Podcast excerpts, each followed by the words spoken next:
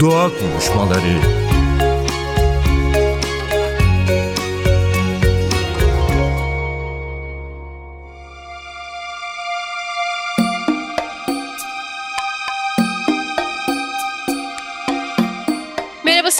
Radyo dinleyicileri ben Nacide Berber. Doğa konuşmalarına tekrar bir aradayız bu hafta. Doğanın gündemini takip etmeye devam ediyoruz. İşin hem düşünsel tarafına hem pratiklerine, eylem tarafına bakmaya çalışıyoruz. İklim mücadelesi, iklim krizi tabii ki hep gündemimizde. Bugün aslında iklim krizine de alabileceğimiz, iklim kriziyle mücadele ederken açılan kanallardan biri ileri dönüşüm üzerine konuşmak üzere Ayşe Yılmaz Ottan bizimle birlikte olacak. Kendisi yeşil teknoloji alanında çalışan bir endüstriyel tasarımcı. Hoş geldiniz Ayşe Hanım. Merhabalar, hoş bulduk. Teşekkür ederim davetiniz için. Biz teşekkür ederiz kabul ettiğiniz için. Şimdi tabii ki hani iklim krizi çok sıcak zaten hiç düşmüyor gündemimizden ve bununla ilgili artık hani çözüm tarafına bakmak lazım. Neler yapılabilir dediğimizde de gerçekten hani insan bir taraftan insan eliyle yok ederken bir taraftan var etmek üzerine de çok güzel çözümler, yaratıcı çözümler üretmeye de başladı. Ya da aslında var olan diyelim ki hani ileri dönüşümü konuşacağız birazdan. Geçmişte yapılan yöntemleri tekrar hatırlamaya başladık. Bu noktada hani son dönemde işte yeşil inovasyon, tasarım ve ileri dönüşüm kavramlarını çok fazla duymaya başladık. Birazcık bunların arasındaki fark ne? Ne aklımıza gelmeli bunları düşünürken? Onu hem de böyle dünyadaki ve Türkiye'deki yolculuğundan birazcık bahsedebilirseniz çok sevinirim. Artık bunların bir karşılığı var mı? Daha fazla görebiliyor muyuz? Tabii yani aslında hepsi çok farklı kavramlar diyebilirim. Bunlar bir araya gelince tabii çok güzel işler ortaya çıkıyor. Neyse ki Türkiye'de de dünyada da çok konuşulan ve bu konuda aksiyon alınan bir hale geldi her biri ayrı ayrı. Yeşil teknoloji, yeşil inovasyon dediniz. Yeşil inovasyonu ben çevreye fayda sağlamak amacıyla yapılan inovasyon olarak tanımlayabilirim. Tasarım çok geniş bir kavram. Hani ürün tasarımı, sistem tasarımı, malzeme tasarımı. Yani bizim yaptığımız şu an malzeme tasarımı. Buradaki yeşil inovasyon hani doğaya faydalı olmak için yapılan bir iş. Bu şekilde bir araya geliyor. Aynı zamanda yeni bir sistem tasarımı da var burada. Neden? Çünkü şöyle bir iş yapıyoruz. Gıda ve tarım atıklarından, yeşil atıklardan. Bunlar arasında neler var? Yapraklar, çimenler, fındık fıstık kabukları, portakal kabukları gibi meyve kabukları. Bu tarz atık olarak tanımlanan aslında ham madde, doğal ham maddeleri dönüştürüyoruz ve bunları yapı malzemesi olarak yeniden kullanıma sunuyoruz. Yani burada da bir ileri dönüşüm var. Neden ileri dönüşüm diyoruz? Geri dönüşümde mesela bir plastik veya metal gibi bir ham maddenin ilk önce ham madde demeyeyim bir ürünün geri dönüşüm tesisine gidiyor ve orada yeniden kimyasal veya mekanik olarak dönüştürülüp farklı bir ürün üretimi için kullanılıyor. Burada aslında bir alt kaliteye düşebiliyor malzemeler. O yüzden ham madde tekrardan dönüşüme sokulmuş oluyor.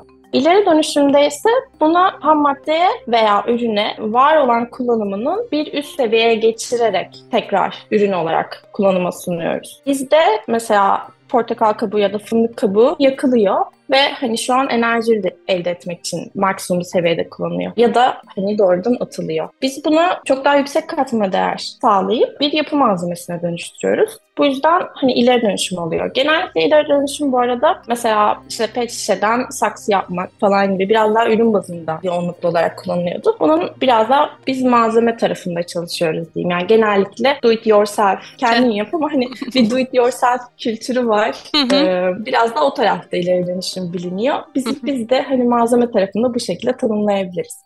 Ben tabii hemen şunu da sormak istiyorum. Geri dönüşümle birlikte de anlattığınız hakikaten güzel oldu. Şimdi geri dönüşümde belli malzemeler işte dönüşebiliyor. İşte bildiğimiz gibi cam, kağıt, plastik ve benzeri. Hani bu tabii daha çok çeşitli ama metal vesaire. Daha geniş bir alan ama hani en azından bildiğimiz, en azından gündelik hayatımızda bizim yaptığımız malzemeler bunlar. Şimdi ileri dönüşüme baktığımız zaman yani her malzeme ileri dönüşümde kullanılabilir mi? Yoksa orada da işte belli malzemeler üzerinden mi hareket ediliyor? İleri dönüşümde de onun işte bir hangi teknikler, hangi uygulamalarla aslında ileri dönüşüm mümkün oluyor? Onu da sorayım hemen. İleri dönüşüm konusunda şu an yeşil atıklarla çalışıyoruz dedim. Biz 150 çeşit atıkla çalışma yaptık. Tabii bunların hepsi ARGE sürecinde gerçekleşen şeyler.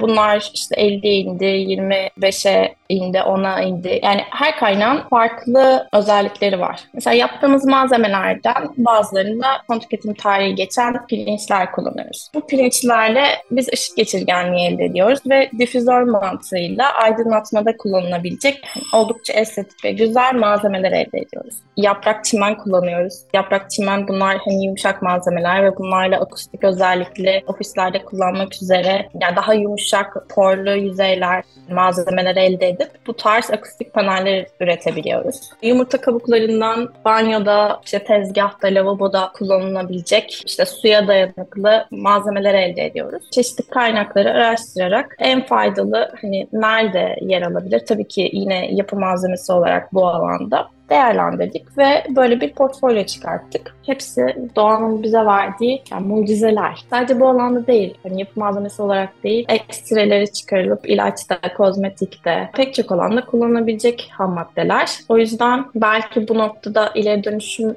kelimesi bile anlamsız kalıyor olabilir. Çünkü bunların hepsi ham madde ve bizimle birlikte üretime gidiyorlar. Belki konuya buradan da yaklaşılabilir. Mesela kahveden, kahve posasından espresso ya da Türk kahvesi fark etmez. Evde bir maske yapmak da ileri dönüşüm ve hani bir yandan yine kozmetik sektörüne baktığımızda hani onlar da bunu ham madde olarak kullanıp ürün üretip piyasaya sunabiliyorlar. Birazcık da tartışmalı konseptler olduğunu düşünüyorum bu anlamda. Peki birazcık teknik tarafını da paylaşabilir misiniz? Nasıl teknikler uygulanıyor? Hangi tekniklerle ileri dönüşüm gerçekleştiriliyor genelde? İşte biyoplastik ve biyokompozit olarak ayırabiliriz bunları. Belki bunların arasındaki farktan bahsedebilirim. Biyoplastik üretiminde kullanılıyor. Yani gerçekten plastiğe plastik özelliği gösteren malzemelere dönüştürülüyor bunlar ya da biyokompozit üretiliyor. Biyokompozit de bizim yaptığımız iş. Bizimkine biraz daha mekanik bir süreç işliyor. Aslında bir bağlayıcıyla yani tutkalla bu atıkları bir araya getirip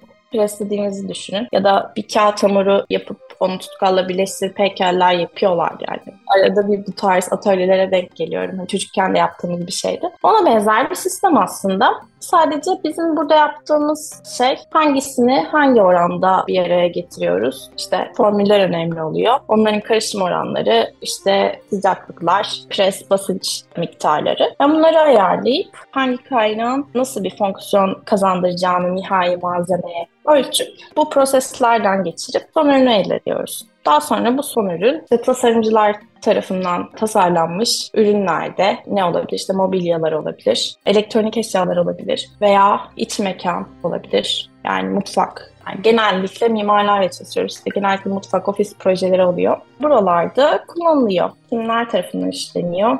Yani normal aslında ahşap veya mermer standart malzeme gibi işlenip e, bu şekilde kullanıma geçiyor. Belli ürünler belli sektörler için kullanılıyor anladığım kadarıyla. Birazcık daha böyle örneklerle açabilir misiniz? Mesela hangi ürünleri hangi sektörler için daha ileri dönüşüm için kullanabiliriz? Ya da ne bileyim şunu da hemen ekleyeyim yani bu bizim gündelik hayatımızda da yapabileceğimiz ileri dönüşümler mi? Değil. Bu süreci hani süreç sadece bizim uyguladığımız bir süreç. Hani bu malzemeler sadece markamızın ürettiği malzemeler. Ama onun dışında biyo malzemeler dediğimizde birazcık sektörde neler var onlardan bahsedeyim bahsedeyim isterseniz. Bir kere bunların hani okulda da öğretiliyor, dersleri veriliyor. Türkiye'de de hani güzel okullarda mimarlık öğrencileri, endüstriyel tasarım öğrencileri bu dersleri alıyor ve biyomalzeme, biyokompozit üretim üzerine çalışıyor. Ya yani o anlamda bakınca evet evde de üretilebilecek şeyler ama tabii ki hani endüstriyel ürün şeklinde olmuyor. Biraz daha atölye süreci, deneme yanılma süreci. Mesela sektördeki diğer firmaların hani giriş, genellikle girişim firmaları bu konu üzerine çalışıyor. Dünyadaki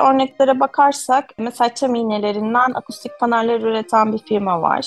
Ondan sonra mantardan, miselyum mantarından çok iyi çalışmalar var ama bu tabii nasıl sınıflandırılır bilemem. Çünkü onlar doğrudan gıda atıklarını alıyorlar ve mantara dönüşüyor daha sonra bu atıklar bir besi ortamı yaratılıyor ve mantara dönüşüyor ve mantar bir yapı malzemesi olarak kullanılıyor. Yosundan üretilen biyoplastikler var. Yosundan üretilen yine yalıtım malzemeleri var. Kokonattan üretilen MDF gibi, sunta gibi malzemeler var. Birazcık piyasada bu tarz ürünler var. Bir de çok çeşitli atıklarla çalışıyoruz ve bu atıkların dediğim gibi işte hepsinin farklı avantaj yaratan özelliklerini değerlendirdiğimiz mimara, tasarımcıya çok geniş spektrumda bir ürün yelpazesi sunabiliyoruz. Peki aslında şey diyebilir miyiz? Yani hani bu bütün yapılan ağırlıklı olarak işte ağaç, işte ahşabın yerine diyorsunuz ya da taş, mermer kullanımı yerine mi? Yani ağırlıklı neyin yerine kullanılıyor bu atıklar ve malzemeler? Ya bizim ürünleri ağırlıklı olarak mermere alternatif olarak değerlendiriyorlar diyebilirim. Ama tam olarak mermerin alternatifi mi değil. Ama hani genellikle ahşap ve mermere alternatif olabilecek sürdürülebilir malzeme arayışında olan insanlar yöneliyor. Ve mobilya üretiminde işte masa sehpa yapmak için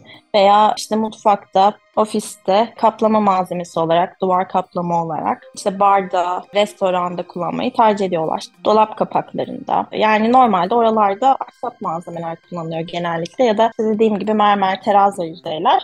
Genellikle onlar alternatif. Peki hemen tabii şunu da sormak istiyorum. Bu atıklara nasıl ulaşıyorsunuz? Yani ve özellikle sektörde atık hem gıda hem de geniş bir şeyi var hakikaten. Yelpazesi var. Bu bütün atıklara ileri dönüşüm yapan işte firmalar, kurumlar ve benzeri nasıl ulaşıyorlar? Ve yani aslında hani kişiler olarak da buna katkı sunabilir miyiz? Yani ya da insanlar hı hı. bireysel olarak bu atıklarını biriktirip böyle kurumlarla ilişkiye geçebilir mi? Yoksa başka türlü mü bir e, zincir var malzeme temininde? Şu an atıkları biz hani fabrikalardan, büyük üreticilerden ya da büyük perakendecilerden sağlıyoruz. Başlangıçta hani ben ilk ürünleri geliştirdiğim zaman tabii ki kendim yediğim meyve kabuklarını de bahçeden topladım, yaprakları kullandım. Sonrasında çevremden, arkadaşlarımdan, komşularımdan rica ettim toplasınlar. Daha sonra işte küçük üreticilerden, mahalledeki küçük üreticiler diyeyim mesela portakal suyu sıkan büfeler. Onlardan topladım.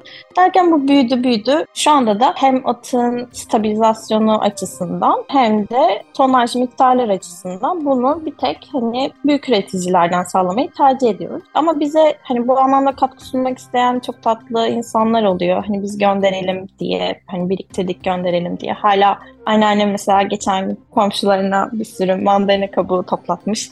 Çünkü şöyle bu hikaye mandalina kabuğuyla başlıyor. Ona bahsetmiştim. Şu anda da aslında asıl ürünlerimiz içinde mandalina kabuğu yok. Çünkü çok verimli bir ürün değil baktığımızda kurutma gerektiriyor. Biraz daha özel ürünler sınıfına giriyor bizim için. Ama o bütün arkadaşlarıyla paylaşmış falan toplamışlar böyle. Onlardan özel bir şeyler yapacağız tabii ki.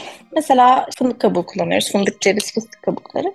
İşte fındık üreticisinden. Fındık üreticisi ne yapıyor? Fındığı kırıyor işte içindekini büyük markalara, çikolata üreticilerine satıyor mesela veya kuru yemişi. Kabuklarını da yakacak olarak satıyor. Biz kabuklarını alıyoruz, işliyoruz. Mesela bu tarz baklagil atıkları için işbirliği yaptığımız büyük perakendeci bir firma var mesela. Onları oradan tedarik ediyoruz. Onlar sağlıyor. Depolarında hani kullanılmayan ürünleri bize gönderiyorlar. Bu şekilde farklı farklı kaynaklardan topluyoruz. Hani gıda atığı üzerine çalışan bir firma var mesela. Bunu bir yerden alıp başka bir yere sağlıyor. Onlardan da aldığımız ürünler var. Bu şekilde farklı farklı kaynaklardan tedariği sağlayabiliyoruz. Peki böyle birazcık daha gündelik hayatından örneklerle anlamak için soracağım ben. Mesela işte mesela şey mutfaklarda ne diyelim en çok atık işte meyve posaları, kuru yemiş kabukları dediğiniz gibi çay ve kahve posaları. Bireyler olarak bunları işte biriktirip aslında ileri ileri dönüşme sokmak istersek bunlardan nasıl malzemeler elde ediliyor? Bir de tabii ki bunu yapabilir mi kişiler, bireyler? Hı hı,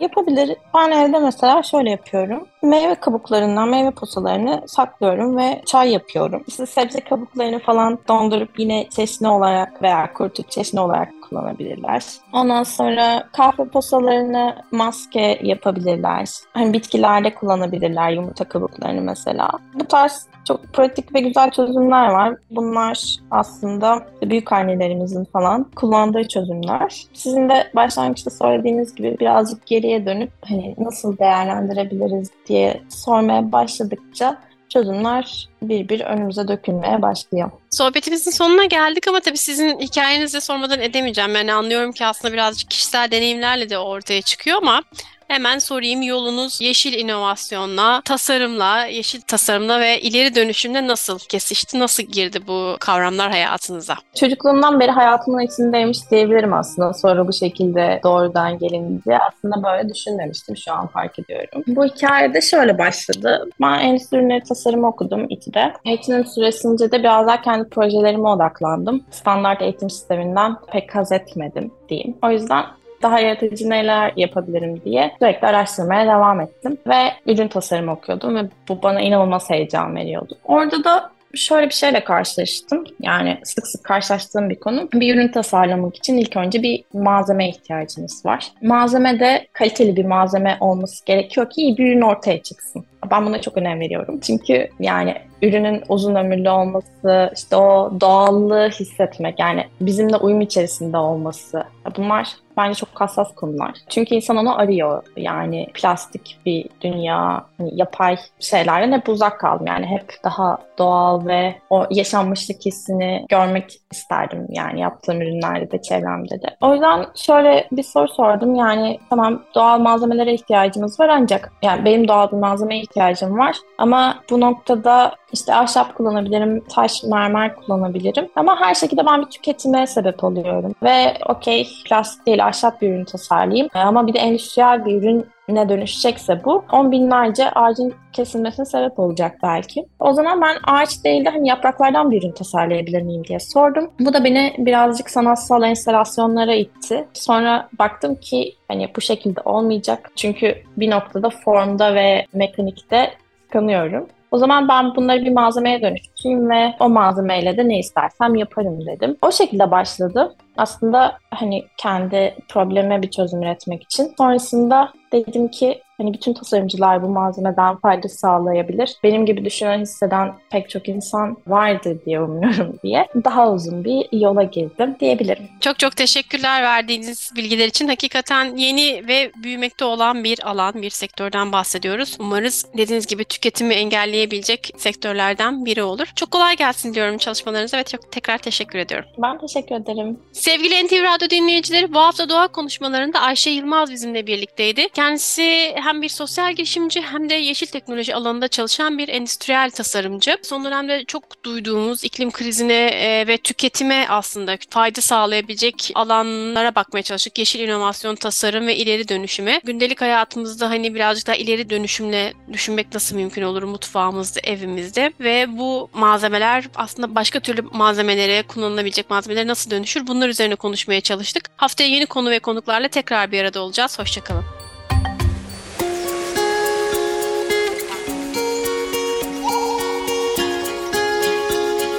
Doğa konuşmaları sona erdi.